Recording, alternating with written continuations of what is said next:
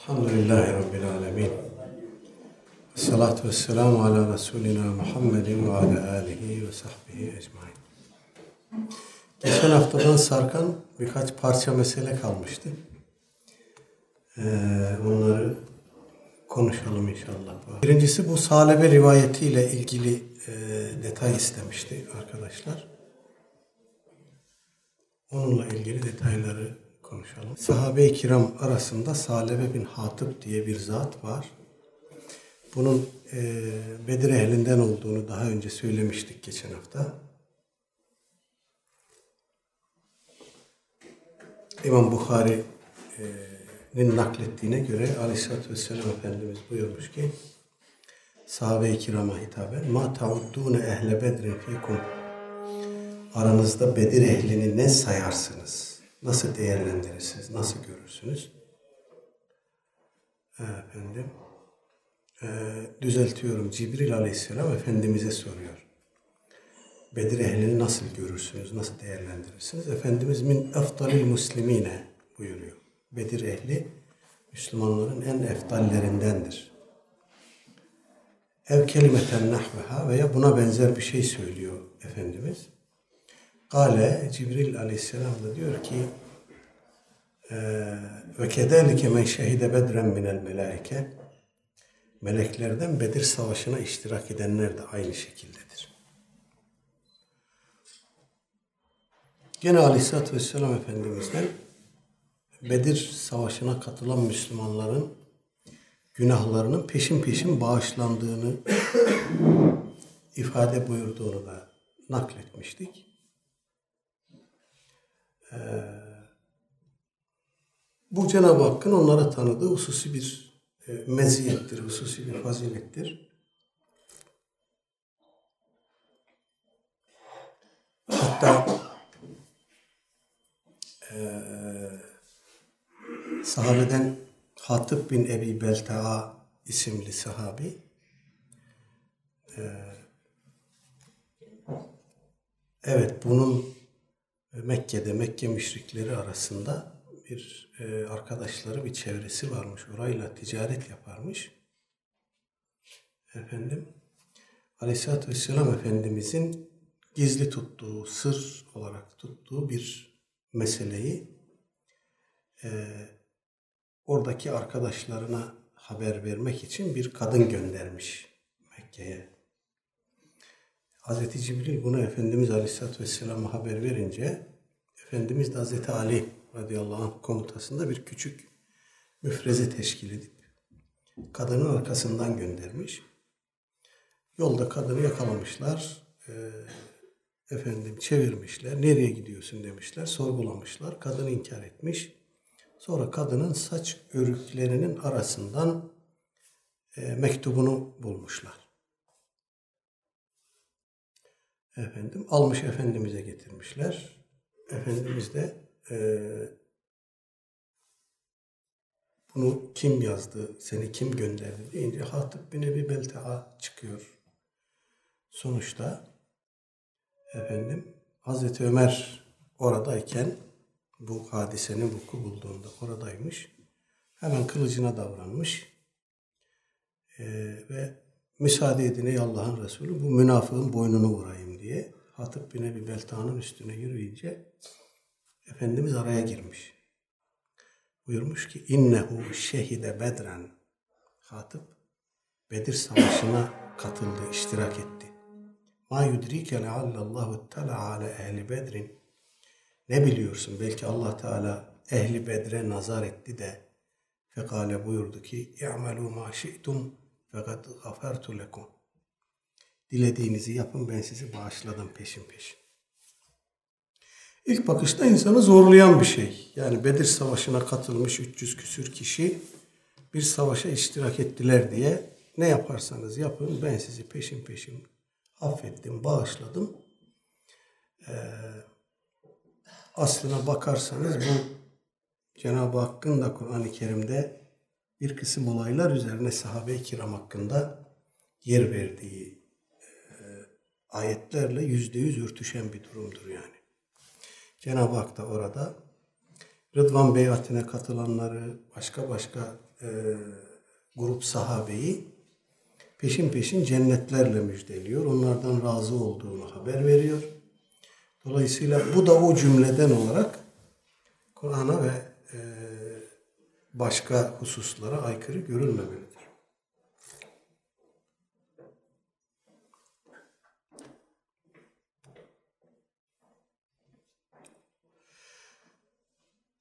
Efendim, ikinci bir husus, e, bu rivayetle ilgili olarak hadis hafızlarından önemlice bir kesim, certadil alimlerinden önemlice bir kesim, efendim, e, bu kıssayı bahse konu etmişler ve bunun batıl bir kıssa olduğunu açık net söylemişler. Salebe kıssası. Salebe kıssasından bahsediyoruz. Efendim, e, Salebe bin Hatip isimli sahabinin Uhud Savaşı'nda şehit olduğunu, Hz. Osman zamanına kadar bu kıssadan nakledildiği gibi, Hz. Osman zamanına kadar yaşamış bir kimse olmadığını açık ve net bir şekilde ifade etmişler.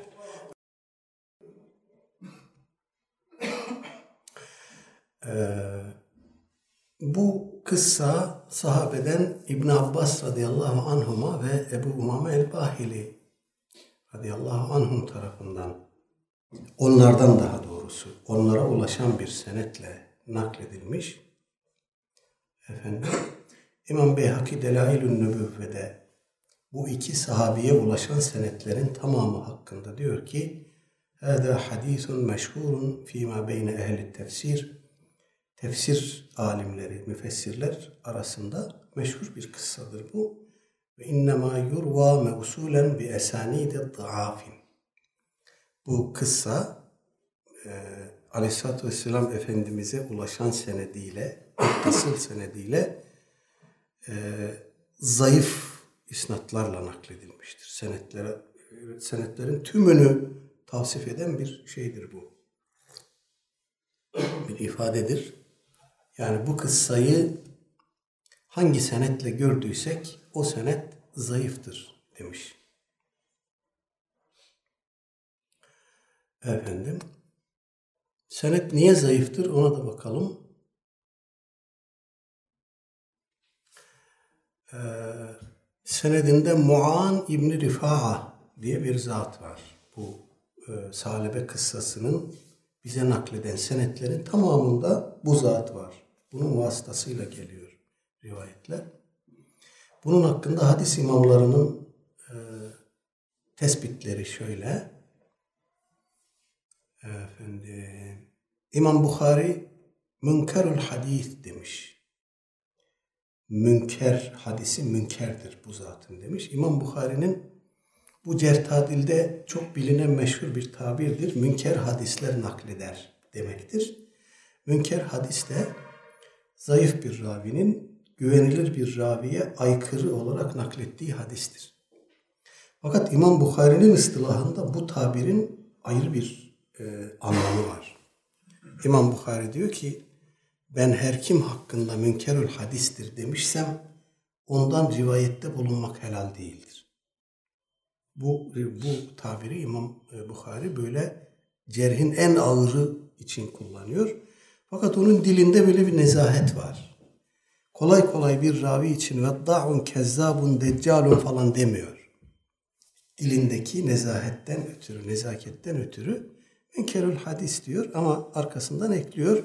Kimin hakkında böyle demişsem bilin ki ondan rivayet helal değildir. İbn Hacer merhum e, Keşşaf, Zemahşeri'nin Keşşaf'ındaki hadisleri tahrice e, tahsis ettiği eserinde diyor ki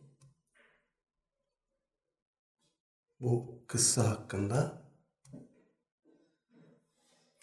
ve hâde isnadun daifun cidden. Bu gerçekten zayıf bir isnattır. Zayıf demekle zayıfun cidden demek aynı değil. Buradaki cidden tabiri tekit ifade eder. Dolayısıyla İmam Bukhari'nin sözüne gider bu. Senedinde Muan İbni Rifa'a yer aldığı sürece herhangi bir hadis, ister bu olsun, ister başkası olsun, herhangi bir hadis itimada, itibara şayan bulunamaz. Dolayısıyla bu kıssaya da güven olmaz demiş olalım. İnşallah bu kadarı yeterli Hocam olur. zaten Hazreti Osman'a kadar uzatıyor. E, Uhud'da şehit olursa zaten Tabii. rivayet direkt. Yani hem metin itibarıyla hem senet itibarıyla ciddiye alınması mümkün olmayan bir rivayet. Şimdi bir kısım tefsirlerde bunun yer almış olmasını nasıl anlayacağız? Bu ikinci bir meseledir. Bu meseleyi e, ciddiyetle çözmemiz lazım. Aksi halde bizim e, İslami e, epistemolojimizi bilmeyen, kaynak metodolojimizi bilmeyen, kaynaklarımızın hususiyetlerini yakından tanımayan insanlar e, bu işleri diline pelesenk edince bir daha toparlayamıyorsunuz. Bu bir kere bir formasyon işidir. Bunu ortaya koyalım, söyleyelim. Bizim kaynaklarımızın hangi türden olursa olsun her birinin ayrı bir hususiyeti vardır. Şimdi bir ara Türkiye'de bir Garanik hadisesi tartışıldı. Bu Selman Rüşdi vardı, Hindistanlı. Şeytan Ayetleri diye bir kitap yazmıştı. Hümeyni onun hakkında ölüm fetvası çıkartmıştı. Sonra geri alındı. Bu mesele üzerinden e, tekrar gündeme gelmişti bu iş. bu e, Garanik hadisesine yer veren bir sürü tefsir kitabı var. İmam İbn Cerir Taberi'nin tefsirinden tutun daha sonraki muakkar rivayet tefsirlerine kadar hatta bir kısım hadis kaynaklarımızda yer almıştır bu Garanik hadisesi. Uydurma olduğu açıktır. Böyle olduğu halde niye bu tefsir kitapları, hadis kitapları bu rivayete yer vermişler? Ee, Hafız İbni Hacer merhum e, rivayetlerine güvenilen güvenilmeyen ravileri ayıklamak durumlarını belirtmek üzere Hafız Zehebi'nin yazdığı bir kitaba kitap üzerinde bir çalışma yapmış. ikinci bir çalışma yapmış. Mizanül İtidal diye bir eseri var Zehebi'nin. İbn Hacer de Lisanül Mizan diye bu eser üzerine ilavelerde, katkılarda bulunmuş. Orada İmam Taberani'den bahsediyor. Meşhur mucem sahibi, hafız, muhaddis İmam Taberani'den bahsediyor. Diyor ki bir takım kimseler Taberani'yi eserlerinde uydurma hadislere yer verdiği için kınamıştır. Fakat bu Taberani'ye mahsus bir durum değil. Mütekaddimin ulema yani senetleri, e, rivayetleri senetleriyle nakleden alimler. Mütekaddimin alimlerin özelliği bu. Hangi konuda rivayet naklederlerse etsinler onu senetleriyle veriyorlar. İmam Beyhaki'ye Hicr 5. asra kadar bu böyle. Aşağı yukarı 5. asırda bitmiş bu e, üslup. Senetleriyle rivayetleri naklediyorlar. Hafız İbn Hacer diyor ki bir kimse bir rivayeti senediyle naklettiği zaman e, mütekaddimin döneminde aynı zamanda rivayetin hükmünü de zikretmiş oluyordu. Çünkü senet ve ravi ilimleri, rical, ravi, rical e, malumatı, müktesebatı o kadar yaygın idi ki bir rivayetin senedinde bulunan ravilere bakan kişi o rivayetin durumunu da anlardı. Dolayısıyla Taberani olsun, başkaları olsun bir rivayeti senediyle naklettikleri zaman onun sorumluluğunu üzerlerinden atmış oluyorlardı. Ben bunu bir emanet olarak aldım, bana kadar böyle geldi. Ben de bunu benden sonraki kuşaklara senediyle, kimliğiyle, künyesiyle naklediyorum. Bakın senedine durumunu anlayın demiş oluyordu yani. Ee, eğer bir alim ben kitabımda sadece sahih hadislere yer vereceğim dememişse, kendini böyle bir çerçeveyle bağlamamışsa, o alim kitabında her türlü rivayete yer verebilir. Bu konuda kendini bağlamamış çünkü. Ama senetlerine de yer verir, senetlerini zikreder, bunu ihmal etmez. Bunu yapmakla da demiş olur ki, Aha senet, aha rivayet, bakın hükmünü siz verin. Bu bir emanettir. Ben bunu topladım, eserlerimde bir araya getirdim ve size naklettim.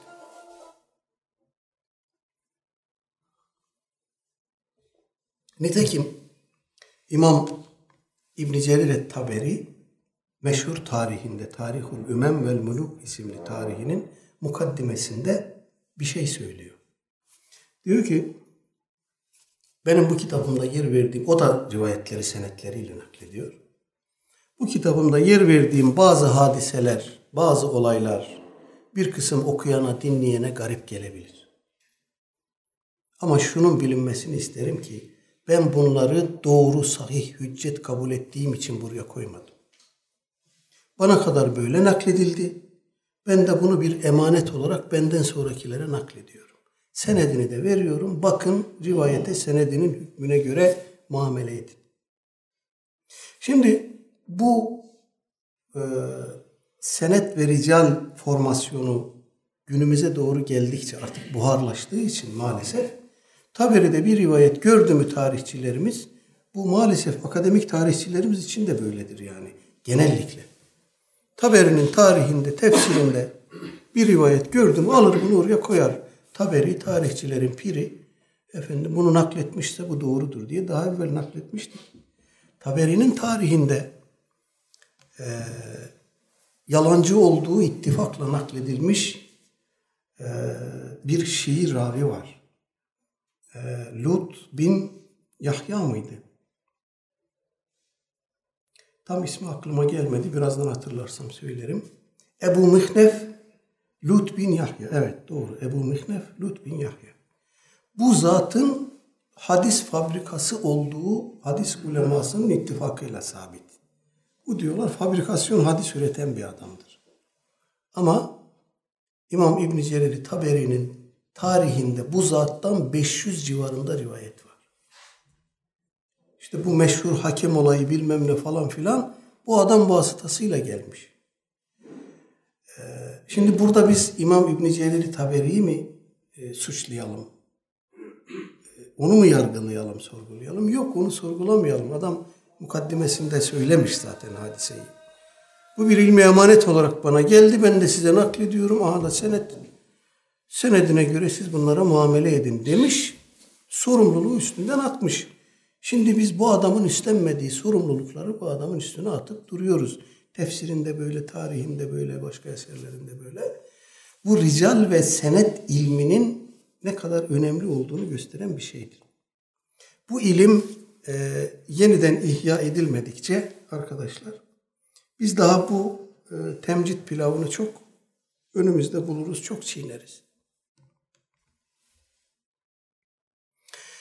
Şimdi üzerinde duracağım meselede de bu önemlidir. Bu rical ve senet bilgisi, ravi bilgisi bu meselede de önemlidir. Geçen hafta e, seminerin sonunda İmam Ebu Hanife'nin hadis ilmindeki yeri, hadis müktesevatı, hadisçilerle münasebeti vesaire e, hakkında bir şeyler söylememiz istenmişti. Buradan oraya bir köprü kuralım, bir geçiş yapalım. İmam Ebu Hanife Hazretleri biliyorsunuz Hicretin 80. yılında doğmuş, 150. yılında vefat etmiş. Sahabeden birçok kimseyi görmüş. Rivayetleri de var. Fakat rivayetleri bir kısım hadis alimi tarafından zayıf bulunmuş. Yani İmam Ebu Hanife'nin doğrudan sahabeden naklettiği rivayetlerin senetleri İmam Ebu Hanife'den sonra senette yer alan bir kısım raviler dolayısıyla tartışılmış, zayıf bulunmuş. Ama tabiinden olduğu rüyet itibariyle, sahabeyi görmüş olması dolayısıyla tabiinden olduğu açık ve nettir. Ee, bu ümmetin e, tarihin erken dönemlerinden bu yana kahir ekseriyetinin kabul ettiği, intisap ettiği mezhebin imamından bahsediyoruz.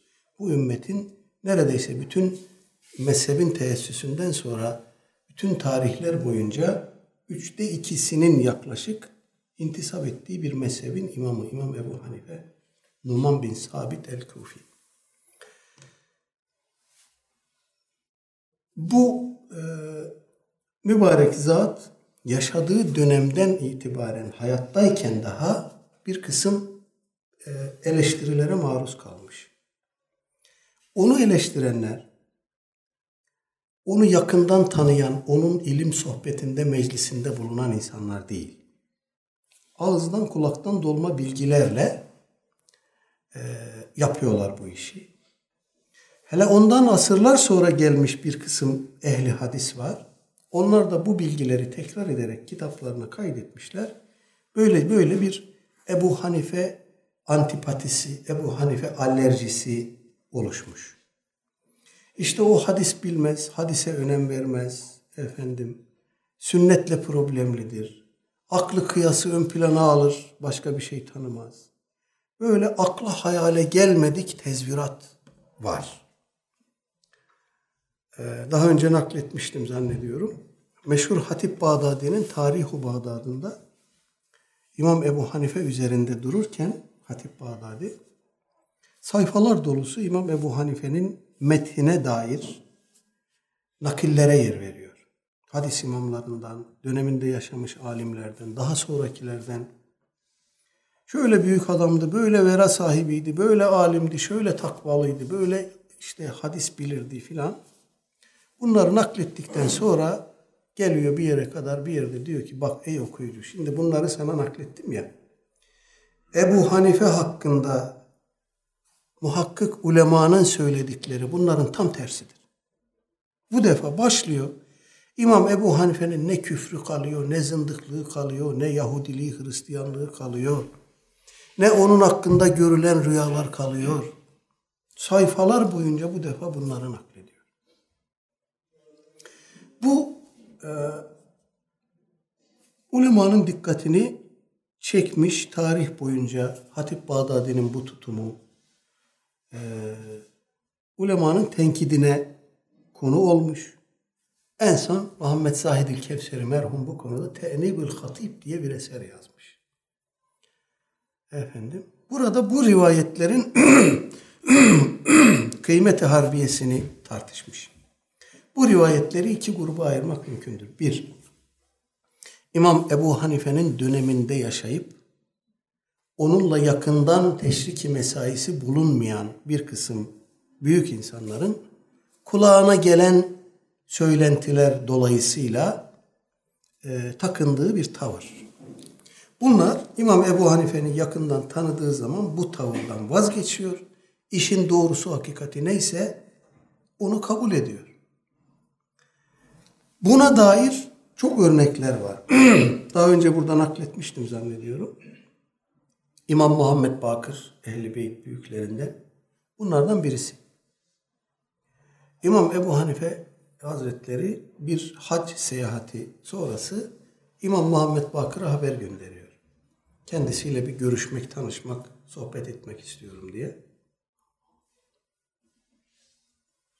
İmam Muhammed Bakır haber gönderiyor. Ebu Hanife'ye söyleyin gelmesin diye. Buna rağmen gidiyor İmam Ebu Hanife. Selam veriyor. Kendini tanıtıyor. Ha diyor o dedemin hadislerine, sünnetine muhalefet eden Ebu Hanife sen misin? O da diyor ki Allah sana selamet versin. Ben deden Resulullah'ın hadislerine, sünnetine muhalefet etmiyorum. Sen şöyle ait olduğun yere geç baş köşeye otur. Ben de ait olduğum yere oturayım. Ben sorayım sen söyle. O baş köşeye oturuyor. İmam Ebu Hanife de onun önüne oturuyor. diyor ki e, kadın mı daha güçlüdür erkek mi? Diyor ki erkek daha güçlüdür. Eğer ben diyor deden Resulullah'ın sünnetine, şeriatına muhalefet etseydim kıyası esas alıp da akıl yürütmeyi esas alıp da onun e, tebligatına muhalefet etseydim mirasta kadına iki hisse verirdim. Kadın erkek gibi kas gücüyle çalışıp kazanabilecek durumda değil. Dolayısıyla onu korumak lazım derdim. Mirasta ona iki hisse verirdim. Erkeğe bir hisse verirdim. Ama ben deden Resulullah'a muhalefet etmedim. O ne dediyse, Allah'ın kitabı ne dediyse ben de onu yaptım. Erkeğe bir iki hisse, kadına bir hisse verdim. Şeriatta ar olmaz. İdrar mı pistir, meni mi? Diyor ki idrar daha pistir. Ben diyor eğer deden Resulullah'ın aleyhissalatü vesselam tebligatına, sünnetine, şeriatına muhalefet edip kıyası aklı öne alsaydım derdim ki küçük abdeste çıkan kişi gusül abdesti almalıdır. Dolayısıyla menisi gelen de normal abdest almalıdır. Çünkü idrar meniden daha pis. Onu ancak gusül temizler. Kıyas bunu gerektirir. Akıl yürütme bunu gerektirir. Ama deden Resulullah ne dediyse ben de onu yaptım. İdrara çıkana namaz abdesti dedim. Menisi gelene gusül abdesti dedim. Muhalefet etmedim. Efendim, namaz mı daha önemlidir? Oruç mu daha önemlidir? Namaz daha önemlidir. Eğer ben deden Resulullah'a muhalefet etseydim, kadınların belli zamanlarında oruç tutmayıp namaz kılmadıkları zaman geçtikten sonra namazlarını kaza etmelerini emrederdim. Çünkü namaz daha önemli. Ama ben böyle yapmadım. Deden Resulullah ne dediyse ben de onu yaptım. Dolayısıyla kadın temizlenince o haldeyken tutamadığı oruçları kaza eder. Namazları kaza etmez. O ne dediyse ben de onu yaptım. Böyle deyince İmam Muhammed Bakır kalkıyor. İmam Ebu Hanife'yi başından, alnından öpüyor. Senin hakkında bizi yanıltmışlar diyor. Yanlış bilgi vermişler. Sen e, Resulullah'a muhalefet edebilecek bir insan değilsin. Demek ki yanlış tanımışız. Seni bize yanlış tanıtmışlar.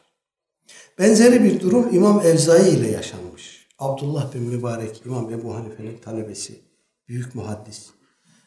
Mısır'a gidiyor.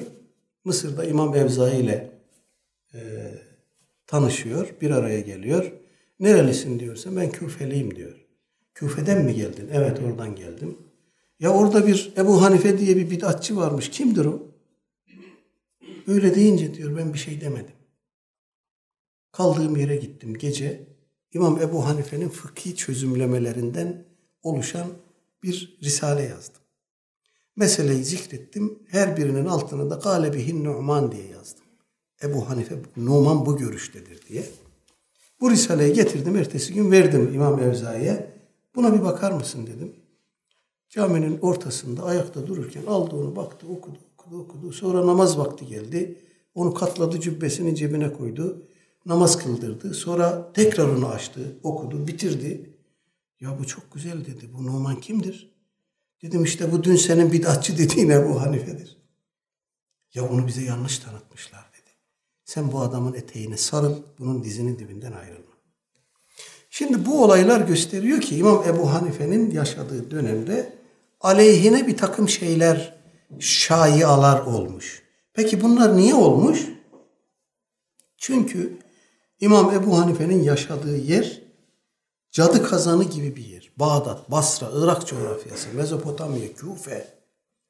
Burada her türlü e, görüş var. Her türlü bid'at mezhep var. Bunların bir kısmı da fıkıhta İmam Ebu Hanife'nin mezhebini tercih etmiş.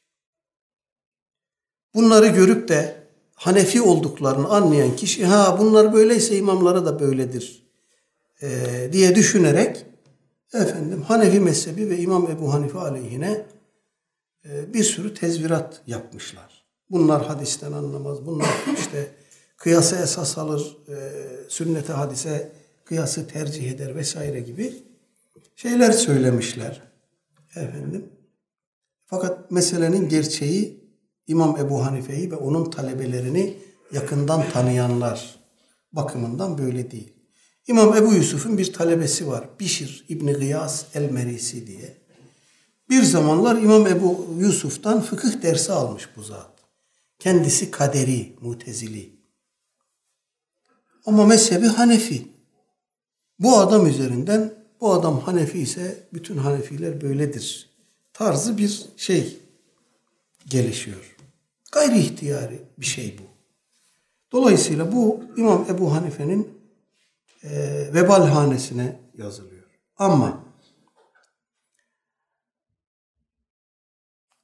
tarih boyunca mezhep sahibi olmuş veya şöhret e, sahibi olmuş, meşhur olmuş insanlardan hiçbiri hakkında sahabe tabakasından sonrakiler için söylüyorum bunu. Hiçbiri hakkında İmam Ebu Hanife hakkında yazıldığı kadar kitap yazılmamıştır.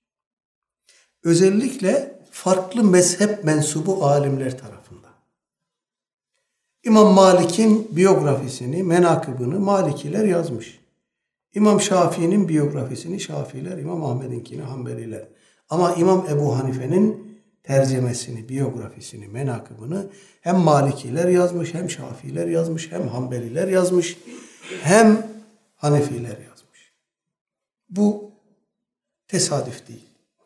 Bu büyük imam hakkında tarih içerisinde bir arıza veya bir kısım arızalar dolayısıyla şuyu bulmuş bir kısım e, asılsız şeylerin, söylentilerin ümmetin hafızasında yer etmemesi için, bir arıza olarak yaşatılmaması için farklı mezheplere mensup alimler İmam Ebu Hanife'yi gerçek yüzüyle anlatmışlar, tanıtmışlar. İmam Ebu Hanife rahimehullah kendisini yakından tanıyan büyük ehli hadisin de imametini itiraf ettiği bir insandır. Veki İbn Cerrah gibi, Yahya İbn Said el-Kattan gibi, İmam Bukharilerin hocasının hocasının hocası durumundaki insanlar İmam Ebu Hanife aleyhine tek kelime söylememişler. Aleyhine konuşmayı bırakın onu tebcil etmişler, met etmişler ve onun ilimdeki gerçek seviyesini ortaya koymuşlar. Bu sebeptendir ki arkadaşlar büyük hadis imamları arasında Hanefi mezhebine intisap eden ya da meyil edenlerin sayısı diğerlerinden fazla değilse az da değildir. Burada zannediyorum buna dair bir şeyler daha evvel söylemiştik. Hafızalarımızı bir tazeleyelim. Evet. Yahya bin Said el-Kattan ve ki İbn Cerrah adları geçti. Ve bunların talebesi Yahya bin Ma'in İmam Bukhari'nin hocası durumundadır. Dikkat edin Yahya bin Ma'in Hanefidir. Mezhep olarak Hanefidir. Bunu söyleyen de bir Hanefi alim değil. Bir Şafii alim Hafız Zehebi Marifetur Ruvat isimli eserinde söylüyor. İshak İbni Rahuye, İmam Ahmet bin Hanbel'in akranı, arkadaşı, ders arkadaşı, efendim tahsil arkadaşı, o da Hanefidir. Efendim, bunu da kaydetmiş olalım. Büyük hadis imamlarından Abdullah İbni Mübarek, e, Ebu Ubeyd el-Kasım İbni Sellam, bunlar da Hanefi mezhebine mensuptur. Buna mümasil sonraki kuşaklara geldiğimizde İmam Ebu Hanife'nin mezhebini tercih eden veya ona meyleden hadis ehli bir sürü insanın ismini görürüz. Bunlar için Tabakatul Huffaz, Tezkiretül Huffaz tarzı kitaplara bakmak yeterlidir. Bu eserlerden birisi İmam Zehebi'ye ait. İmam Zehebi bu eserinin başında diyor ki ben bu eserimde ümmeti Muhammed'in hadis konusunda görüşleri itibara alınacak olan büyük imamlarını zikredeceğim. Bunlar cerh tadil ehlidir aynı zamanda. Raviler hakkında konuşan insanlardır. Senet tenkidi, metin kritiği yapan imamlardır diyor. Ve Tezkiretül Huffaz isimli eserinde İmam Ebu Hanife'yi de zikrediyor. Bu onun hadis hafızı olduğunu gösteren hususlardan biridir. Hadis hafızı demişken İmam Ebu Hanife hakkında e, İbn Haldun'un mukaddimesinde geçen bir ifade var. Bu da epeyce bir arızalara yol açmış. Onu bir ele alalım mukaddimesinde İbn Haldun diyor ki Fe Ebu Hanife radıyallahu teala anhu yukalu belagat rivayetuhu ila 17 hadisen denmiştir ki söylendiğine göre Ebu Hanife'nin hadisi 17 rivayetleri 17 hadise ulaşmıştır. Tam motamot tercemesi bu. Söylendiğine göre Ebu Hanife'nin rivayeti 17 hadise ulaşmıştır. Bir ara Yaşar Nuri Öztürk de bunu efendim dermeyan ederek Ebu Hanife gibi bir adam dahi hadislere güvenmemiştir. 17 tane hadise güvenmiş, bunları nakletmiş filan gibi şeyler söylemişti. Burada İmam Ebu Hanife'nin de vebali alındı.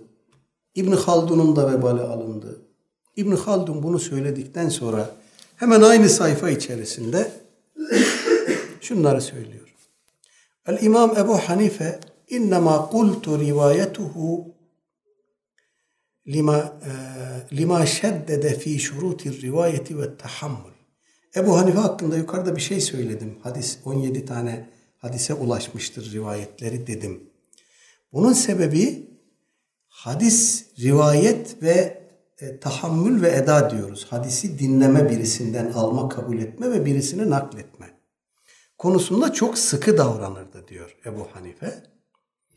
Efendim e, ve kallet min ecliha rivayetuhu. Bu sebeple onun rivayeti azalmıştır, az olmuştur.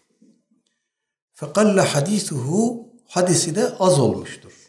La ennehu tereker rivayetel hadisi muteammiden. Bu İmam Ebu Hanife'nin hadis rivayetini bilerek terk ettiği anlamına gelmez. Hadisleri kabul ve rivayet şartlarını sıkı tutmuştur. Onun için ondan gelen rivayetler az olmuştur. Fehaşahu min zalik onu bundan tenzih ederiz. Ve yedullu ala ennehu min kibaril müştehidine fi ilmil hadis.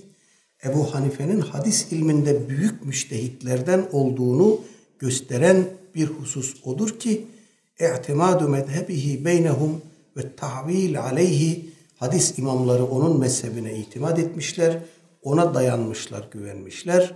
Efendim ve atibaruhu redden ve kabulen ve hadislerin reddinde, kabulünde, cerhinde, tadilinde Ebu Hanife'nin görüşünü esas almıştır. Şimdi İbn Haldun kendi ifadesini, sözünü böyle açıklamış. O İmam Ebu Hanife hadisi az bilirdi anlamında değildir. Rivayeti azdır anlamında söyledim bunu diyor. Üstelik bunu naklederken de dikkatinizi çekmiştir. Söylendiğine göre diyor. Nakledildiğine göre, dendiğine göre.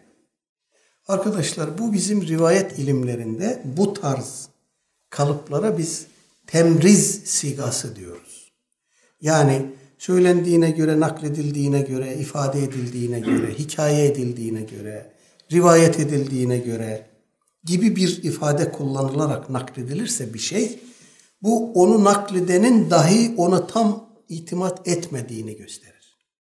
Böyle bir şey söylenmiş. Söylendiğine göre şöyle olmuş. Bunu böyle söylerse birisi ona kendisi bile güvenmiyor demektir. Kaldı ki İbn Haldun buna güvensin ya da güvenmesin. İmam Ebu Hanife'nin rivayet ettiği hadislerin sayısı 17 tane midir? İşin ehli alimler diyor ki İmam Ebu Hanife'nin naklettiği hadislerin değil, müsnet rivayetlerin sayısı 17 eserdir. Yani 17 tane müsnet nakledilmiş İmam Ebu Hanife'den. Müsnet hadis ilimlerinde bir kitap türüdür. Ahmet bin Hanbel'in müsnedi var mesela. Değil mi? Ebu Davud-u Tayalisi'nin müsnedi var vesaire. Bunlar ravi isimlerine göre hadislerin tertip edildiği kitaplardır. Bunlara müsnet deniyor. Dolayısıyla İmam Ebu Hanife'nin böyle 17 tane kitabı var. Hadis kitabı var. Peki bunlar nerede? Arkadaşlar Havarizmi Hicri 7. veya 8. asır alimlerinden İmam Ebu Hanife'den nakledilen bu kitapları, bu hadisleri iki ciltlik eserinde toplamış. Camiu Mesanidil İmam Ebi Hanife adıyla bu eser basılmış. Elimizde şu anda mevcut. Ayrıca e, büyük hadis imamlarının İmam Ebu Hanife'den Müsned adıyla, Müsnedu Ebi Hanife adıyla naklettiği rivayetler de var. Bunlardan birisi meşhur Ebu Nuaym'ındır. Hilyetül Evliya sahibi Ebu Nuaym. Bu zat önceleri İmam Ebu Hanife aleyhine bulunurken onun işte hadis az bildiğini, rivayetle başının pek hoş olmadığını filan söylerken İmam Tahavi ile tanışmış. İmam Tahavi Kütüb-i Sitte musannıflarıyla çağdaş büyük bir hadis imamı ve Hanefi mezhebine mensup. Ebu Nuaym'la tanışıp da İmam Ebu Hanife'yi ona tanıtınca bu defa Ebu Nuaym İmam Ebu Hanife kanalıyla gelmiş rivayetleri toplayan bir eser vücuda getirmiş. Belki günahına kefaret olur düşüncesiyle. Bu kitap şu anda elimizde mevcut. Bunun dışında elimizde 3-4 tane Müsned-ü Ebu Hanife adıyla gelmiş eser daha var. Müstakil olarak sahiplerine aidiyetinde şüphe olmayan kitaplar bunlar. Çevrilen var mı? Bir tanesi var İmam Mervezi kanalıyla gelen, e, Haskefi kanalıyla gelen. E, bu çok meşhur bir müsned. Bunlara da güvenilir herhalde. Çevirsek gayet de iyi olur. Biz şimdi bunlardan bir tanesinin e, Muhammed Abid Es-Sindi diye büyük bir hadis hafızı var Hindistanlı. Onun 8 cilt halinde neşrettiği, e, şerh ettiği bir müsned var. Müsnedül İmam Ebu Hanife adıyla. Onu tercüme ettiriyoruz şimdi.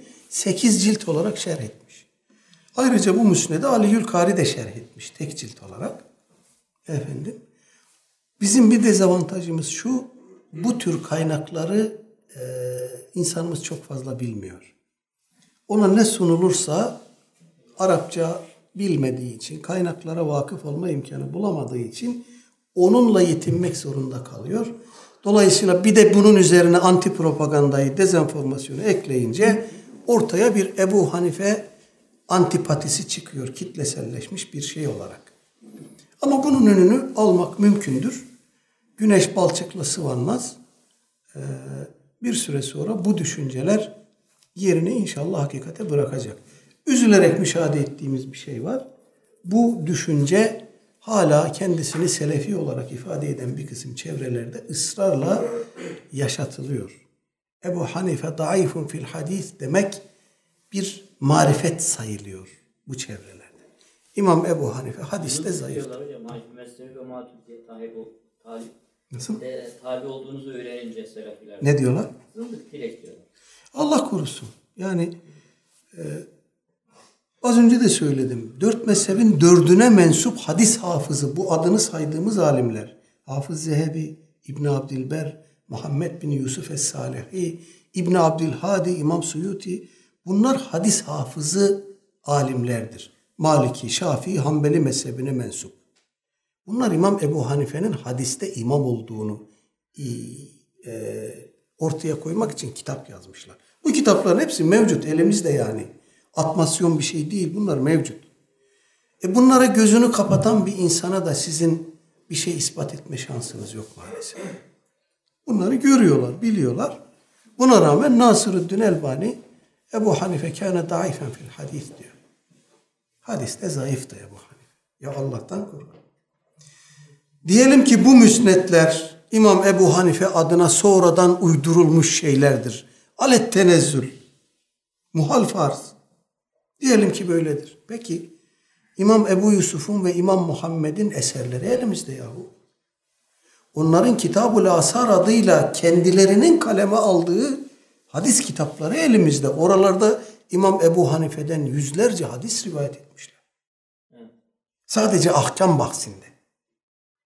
Sadece ahkam bahsinde İmam Ebu Hanife'den bu iki eserde yüzlerce rivayet var. Peki bunları nasıl çuvala sokacağız? Mızrak çuvala sığmıyor, sığmaz. Bunları da mı görmüyorsunuz? İnsan Allah'tan korkar. Ha şunu diyebilirsiniz. İmam Ebu Hanife Küfe'de yaşıyordu. Her önüne gelenin rivayetini kabul etmiyordu.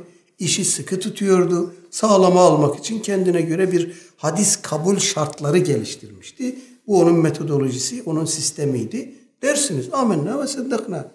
Bunu herkes kabul eder. Her imamın kendine mahsus bir rivayet kabul sistemi vardır. Onun da vardı, başkalarının da var.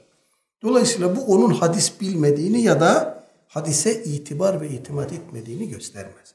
Bu başka bir şey, o başka bir şey. Onun mezhebinin hadisten uzak olmadığını, diğer mezheplere göre hadise daha fazla olmasa da daha az da olmayacak biçimde hadise yer verdiğini gösteren en önemli hususlardan birisi mezhebin hadis delillerini zikreden eserlerdir. Bir kere Kütüb-i Sitte'den Sünen sahibi İmam Ebu Davud diyor ki Rahimallahu Eba Hanifete kâne imamen.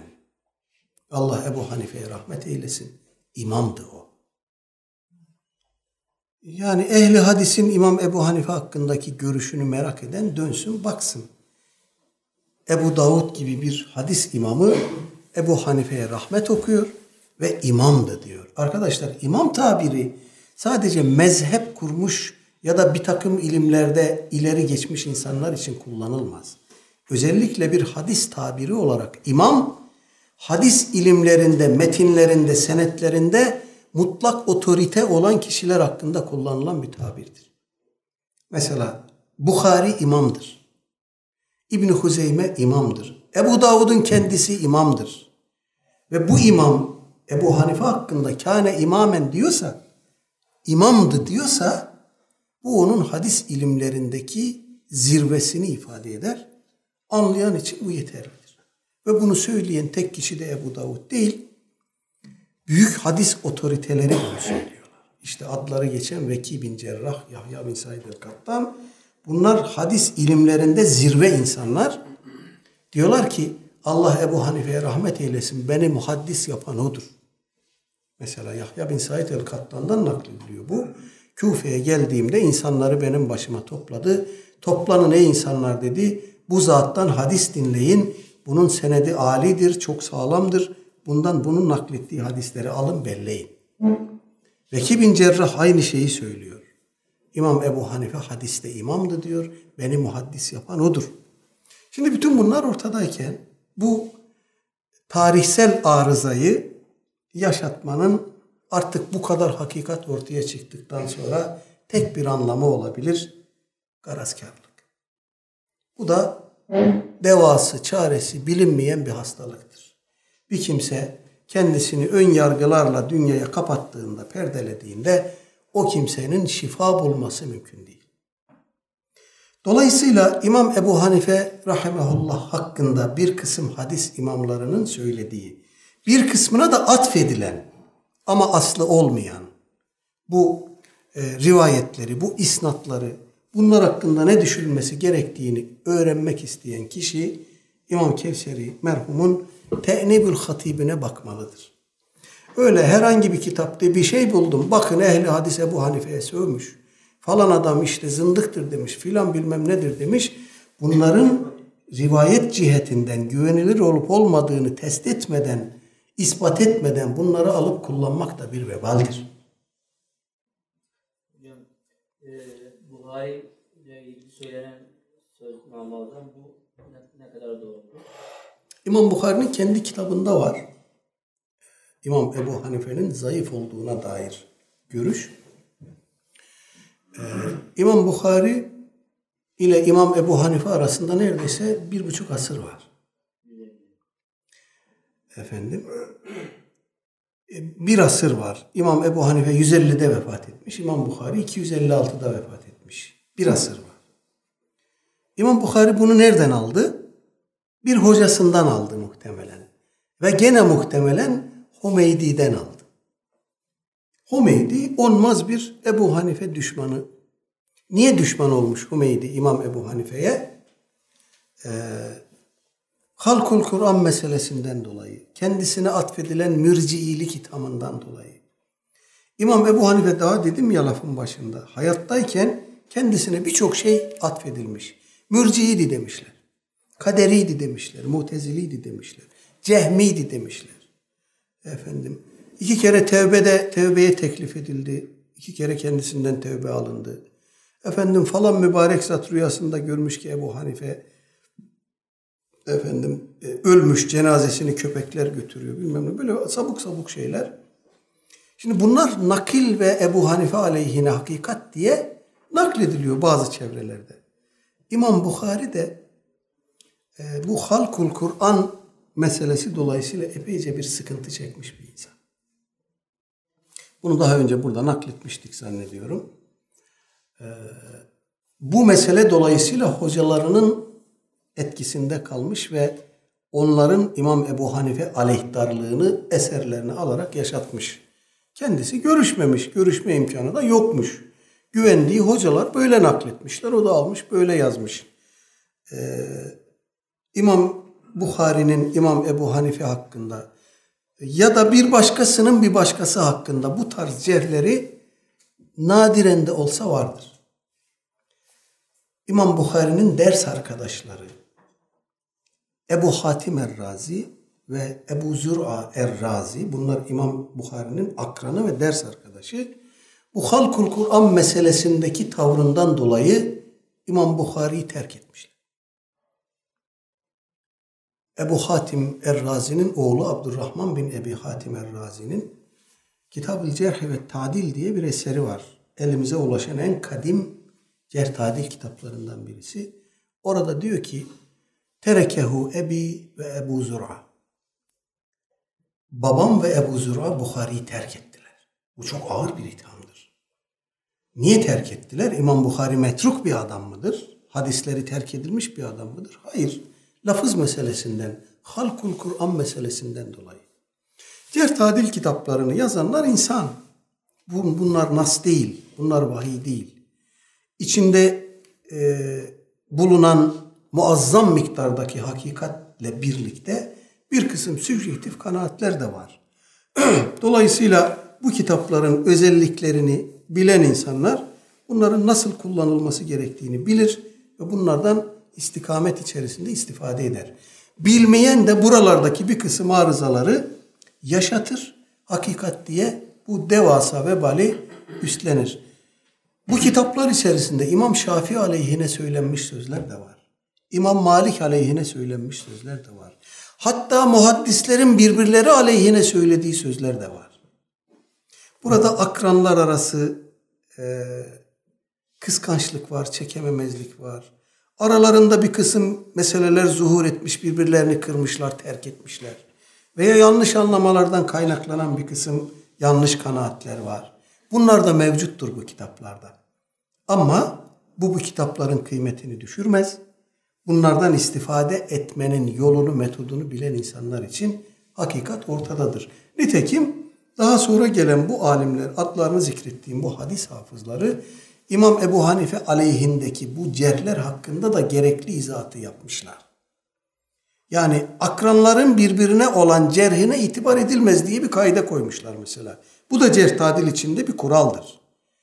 Akranlar arasındaki tenafüs, kıskançlık, yarış vesaire beşer zaafı dolayısıyla bir kısım sübjektif kanaatler oluşturabilir. Dolayısıyla akranların birbiri aleyhine söylediği sözlere hemen atlamayın, onu tahkik edin diye bir kaide koymuşlar. Meşhur megazi sahibi Muhammed İbni İshak, megazi sahasının üstadı İmam Malik diyor ki bundan daha yalancısını görmedim. Çok yalancı bir adamdır. Araştırıyorlar. Niye böyle demiş? İmam Malik ile Muhammed İbni İshak bir meselede tartışmışlar. İmam Malik'e kırıcı bir söz söylemiş İbni İshak. O da demiş ki bu adamdan daha yalancısı yoktur ya. Şimdi bunu alıp Muhammed bin İshak e, İmam Malik tarafından tekzip edilmiştir. Yazdıklarına güvenilmez, terk edin falan demek nasıl mümkün değilse benzeri şey İmam Ebu Hanife ya da başka bir imam hakkındaki cerler içinde böyledir. Konularda dikkatli, müteenni olmakta fayda var. Haksız yere cerh edilmiş ravilerin bir listesi tutulsa, İmam Zehebi bunun listesini tutmuş. Er-ruvat el-mütekellem fihim bima la yuceb terkuhum diye terk edilmesini gerektirmeyecek biçimde cerh edilmiş raviler. Bunların listesini tutmuş. Şimdi bu ravilerin naklettiği rivayetleri alsak biz e, ve diyelim ki bunları biz terk etsek. Bu raviler sebebiyle bunlar kanalıyla gelen rivayetleri terk etsek. Bu bizim rivayet külliyatımız içerisinde kayda değer bir kayba yol açar mı? Vallahi açmaz. Bu ortaya konmuş bir şey zaten. Hakkında ihtilaf edilmiş raviler var. Bu da çok tenkit edilir. Bilen bilmeyen tarafından. Ya cerh tadil, ravi bilgisi falan diyorsunuz. Birisi bir raviyi met etmiş, göklere çıkarmış, öbürü yere batırmış. Buna nasıl güvenelim? Böyle denen ravilerin rivayet ettiği hadisleri toplasanız tek başına sadece bunların naklettiği tek bir hadis ortaya koymanız çok zor. Çünkü rivayet külliyatımız bizim bu ravilere münhasır değil.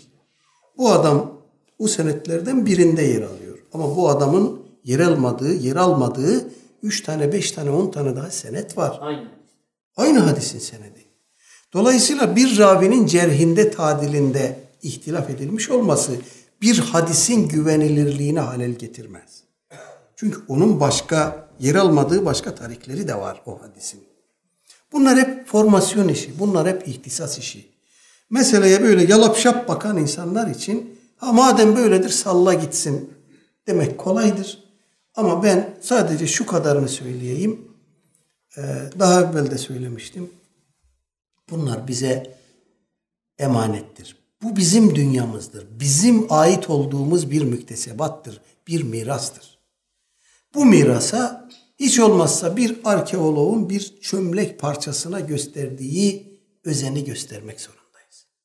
O çömlek parçası kadar bir hadisin, bir ravinin, bir senedin bizim için önemli olması gerekir. En az o kadar önemli olması gerekir. Çünkü bizim bu yahu.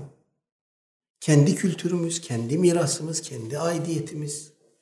Şu hassasiyet olmalıdır bizde. Ya ben bu hadisin üstünü çiziyorum ama ya bu hadis sahihse? Ya bu hadis Efendimiz'e aitse? Ya bu hadis benim gördüğüm gibi değilse? Bunun hesabını nasıl verir? Hassasiyet böyle olmalıdır.